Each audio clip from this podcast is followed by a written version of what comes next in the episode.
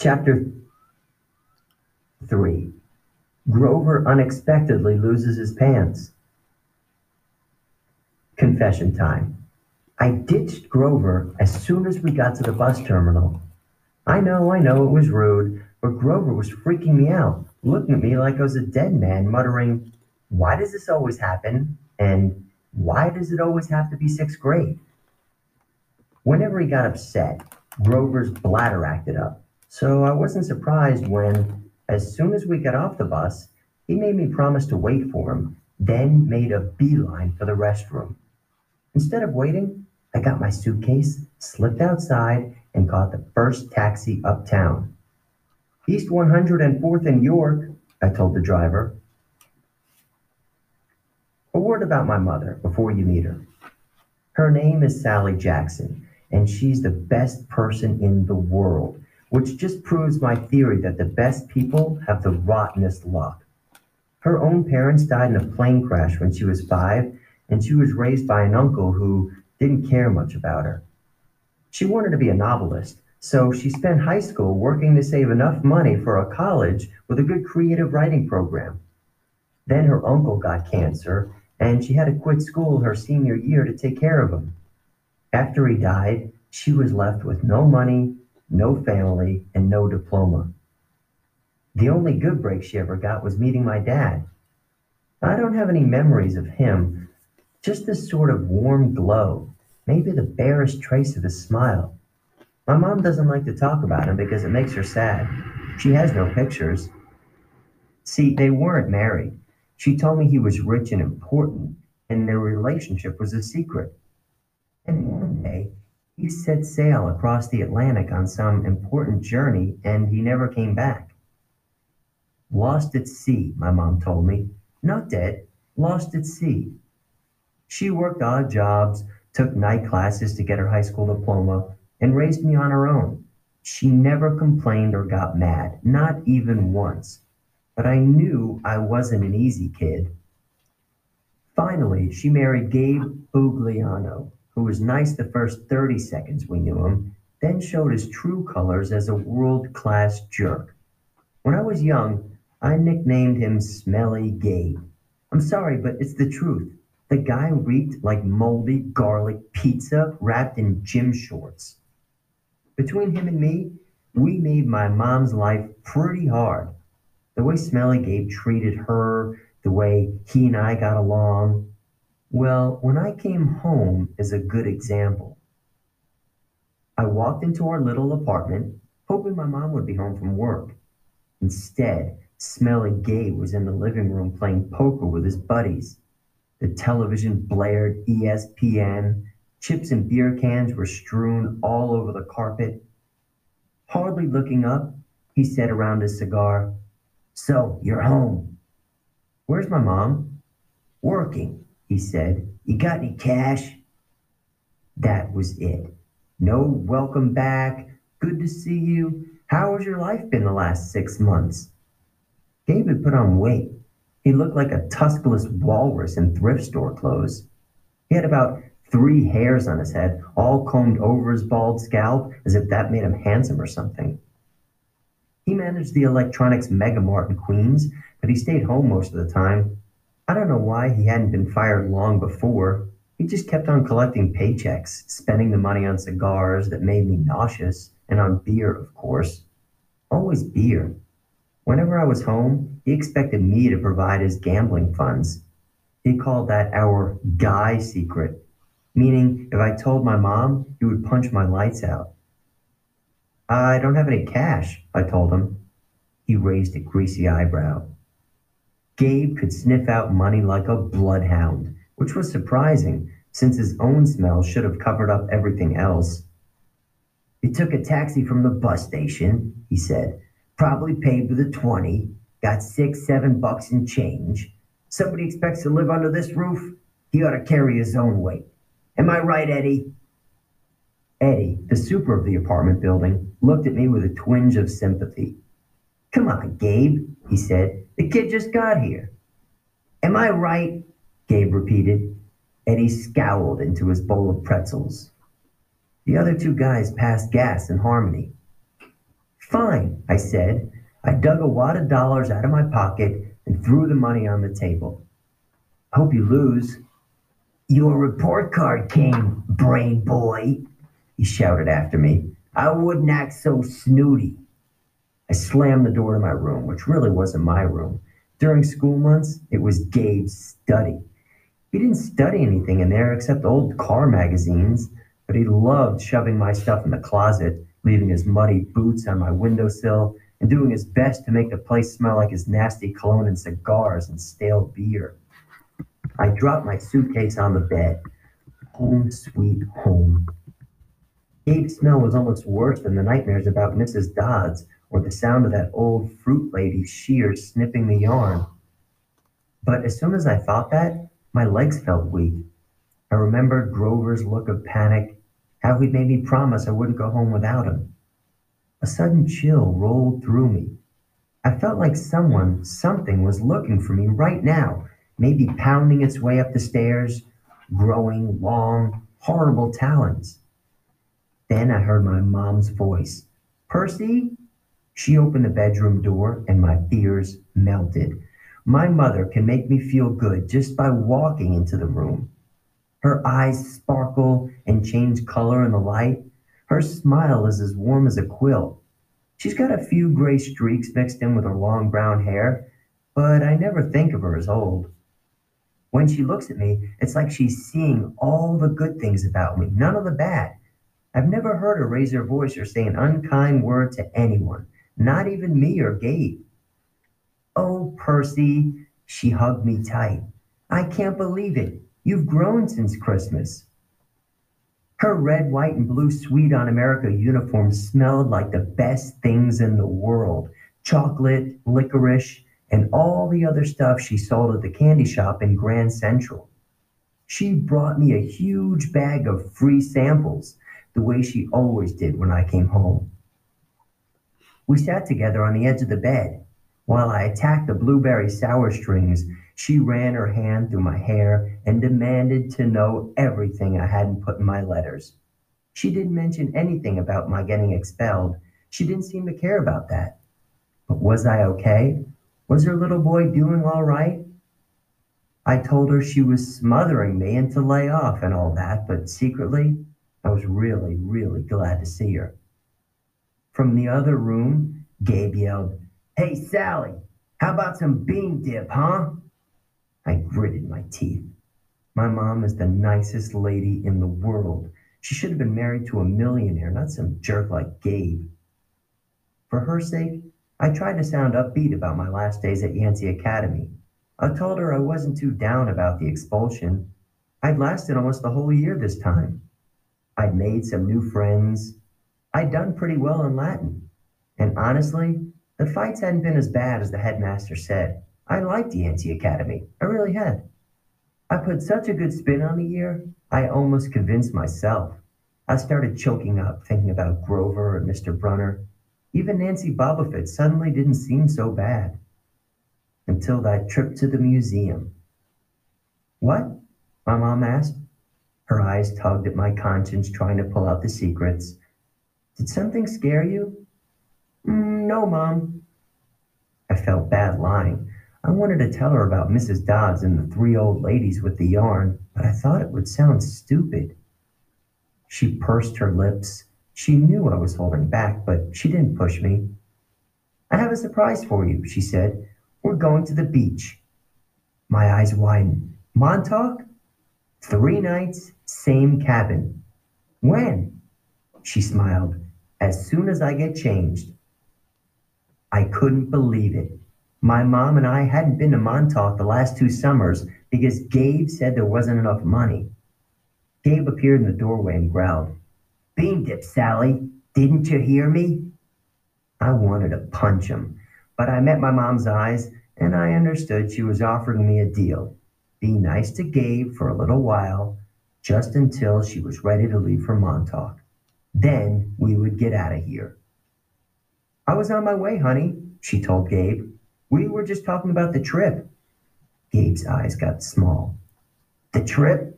You mean you were serious about that? I knew it, I muttered. He won't let us go. Of course he will, my mom said evenly. Your stepfather is just worried about money. That's all. Besides, she added, Gabriel won't have to settle for bean dip. I'll make him enough seven layer dip for the whole weekend. Guacamole, sour cream, the works. Gabe softened a bit. So, this money for your trip, it comes out of your clothes budget, right? Yes, honey, my mother said. And you won't take my car anywhere but there and back. We'll be very careful. Gabe scratched his double chin. Maybe if you hurry with that seven layer dip, and maybe if the kid apologizes for interrupting my poker game. Maybe if I kick you in your soft spot, I thought, and make you sing soprano for a week. But my mom's eyes warned me not to make him mad. Why did she put up with this guy? I wanted to scream. Why did she care what he thought? I'm sorry, I muttered. I'm really sorry I interrupted your incredibly important poker game. Please, go back to it right now. Gabe's eyes narrowed. His tiny brain was probably trying to detect sarcasm in my statement. Yeah, whatever, he decided. He went back to his game. Thank you, Percy, my mom said. Once we get to Montauk, we'll talk more about whatever you've forgotten to tell me, okay? For a moment, I thought I saw anxiety in her eyes, the same fear I'd seen in Grover during the bus ride, as if my mom too felt an odd chill in the air. But then her smile returned, and I figured I must have been mistaken. She ruffled my hair and went to make Gabe his seven layer dip. An hour later, we were ready to leave. Gabe took a break from his poker game long enough to watch me lug my mom's bags to the car. He kept griping and groaning about losing her cooking, and more important, his 78 Camaro for the whole weekend. Not a scratch on this car, brain boy, he warned me as I loaded the last bag. Not one little scratch. Like I'd be the one driving. I was 12. But that didn't matter to Gabe. If a seagull so much as pooped on his paint job, he'd find a way to blame me. Watching him lumber back toward the apartment building, I got so mad I did something I can't explain. As Gabe reached the doorway, I made the hand gesture I'd seen Grover make on the bus, a sort of warding off evil gesture, a clawed hand over my heart, then a shoving movement toward Gabe. The screen door slammed shut so hard it whacked him in the butt and sent him flying up the staircase as if he'd been shot from a cannon. Maybe it was just the wind or some freak accident with the hinges, but I didn't stay long enough to find out. I got in the Camaro and told my mom to step on it. Our rental cabin was on the South Shore, way up at the tip of Long Island. It was a little pastel box with faded curtains half sunken into the dunes. There was always sand in the sheets and spiders in the cabinets, and most of the time the sea was too cold to swim in. I loved the place. We'd been going there since I was a baby. My mom had been going even longer. She never exactly said, but I knew why the beach was special to her. It was the place where she'd met my dad. As we got closer to Montauk, she seemed to grow younger years of worry and work disappearing from her face. Her eyes turned the color of the sea.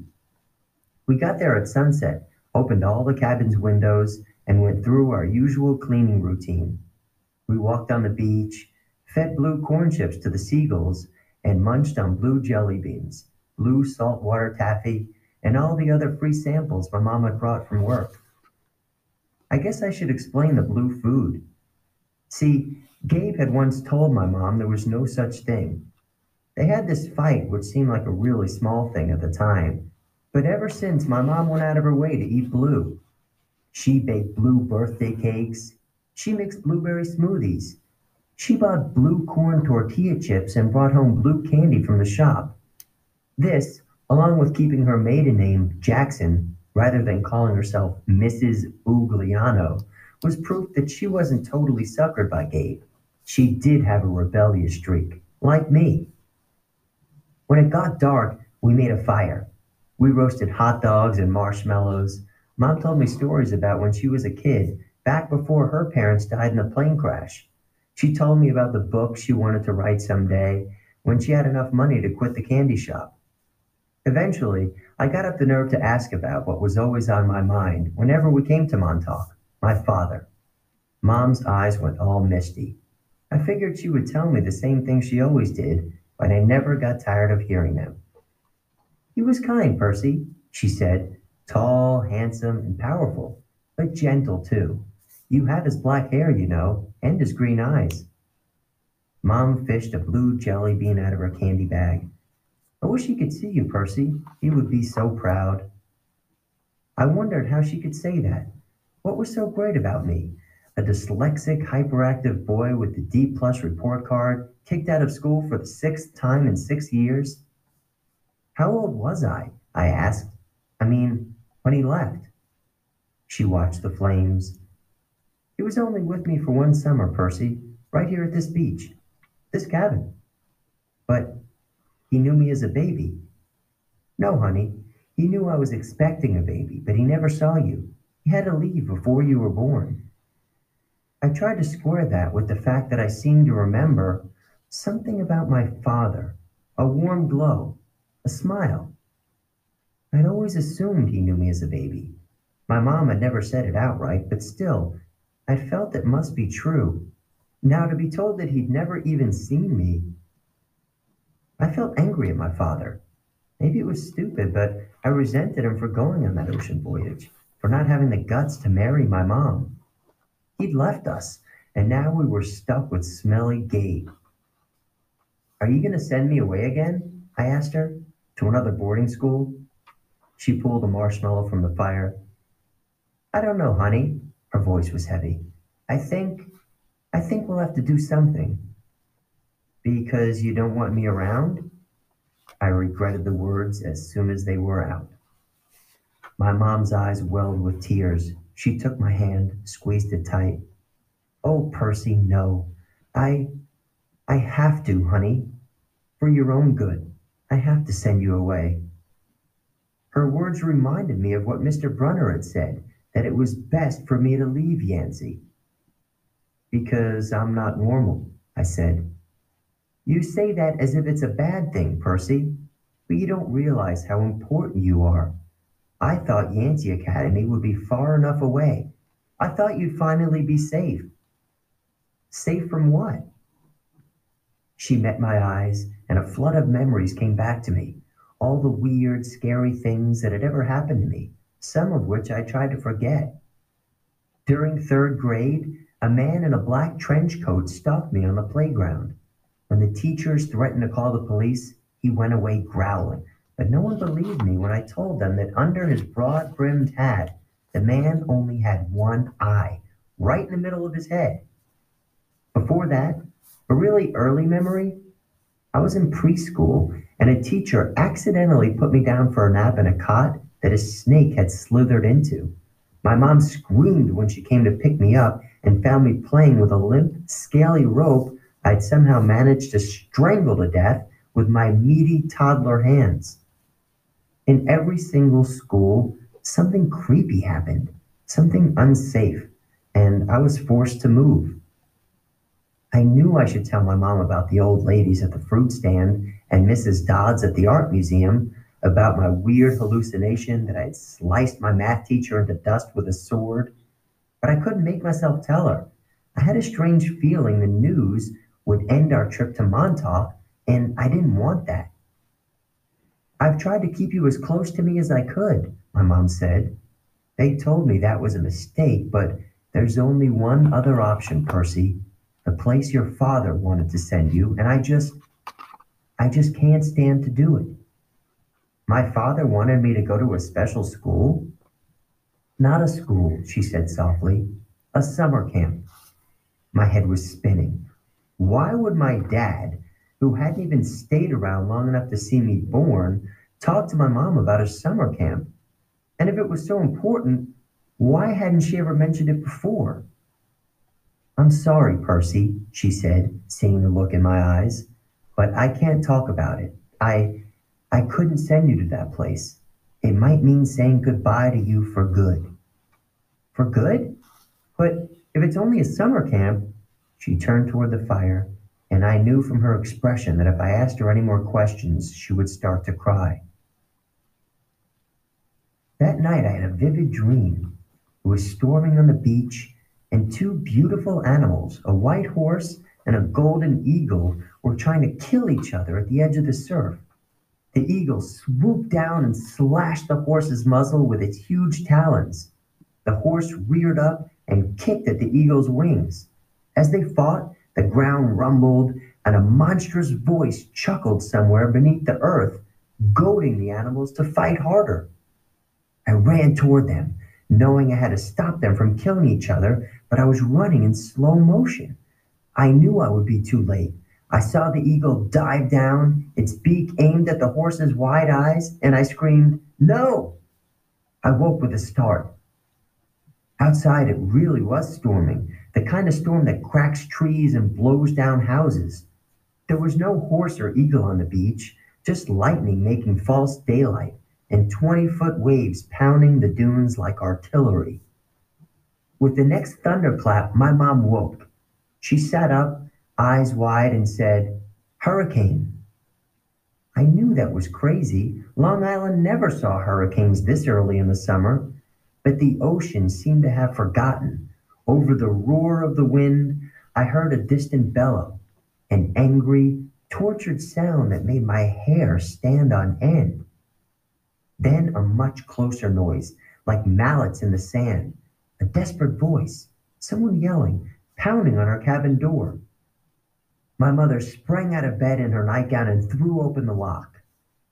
Grover stood framed in the doorway against a backdrop of pouring rain, but he wasn't he wasn't exactly Grover. Searching all night, he gasped. What were you thinking? My mother looked at me in terror, not scared of Grover, but of why he'd come. Percy, she said, shouting to be heard over the rain. What happened at school? What didn't you tell me? I was frozen, looking at Grover. I couldn't understand what I was seeing. Ozu Kai Eloi Theoi, he yelled. It's right behind me. Didn't you tell her? I was too shocked to register that he just cursed in ancient Greek, and I understood him perfectly. I was too shocked to wonder how Grover had gotten here by himself in the middle of the night because Grover didn't have his pants on, and where his legs should be, where his legs should be. My mom looked at me sternly and talked in a tone she'd never used before. Percy, tell me now. I stammered something about the old ladies at the fruit stand and Mrs. Dodds, and my mom stared at me, her face deathly pale in the flashes of lightning. She grabbed her purse, tossed me my rain jacket, and said, Get to the car, both of you, go. Grover ran for the Camaro, but he wasn't running exactly. He was trotting, shaking his shaggy hindquarters, and suddenly his story about a muscular disorder in his legs made sense to me. I understood how he could run so fast and still limp when he walked. Because where his feet should be, there were no feet. There were cloven hooves.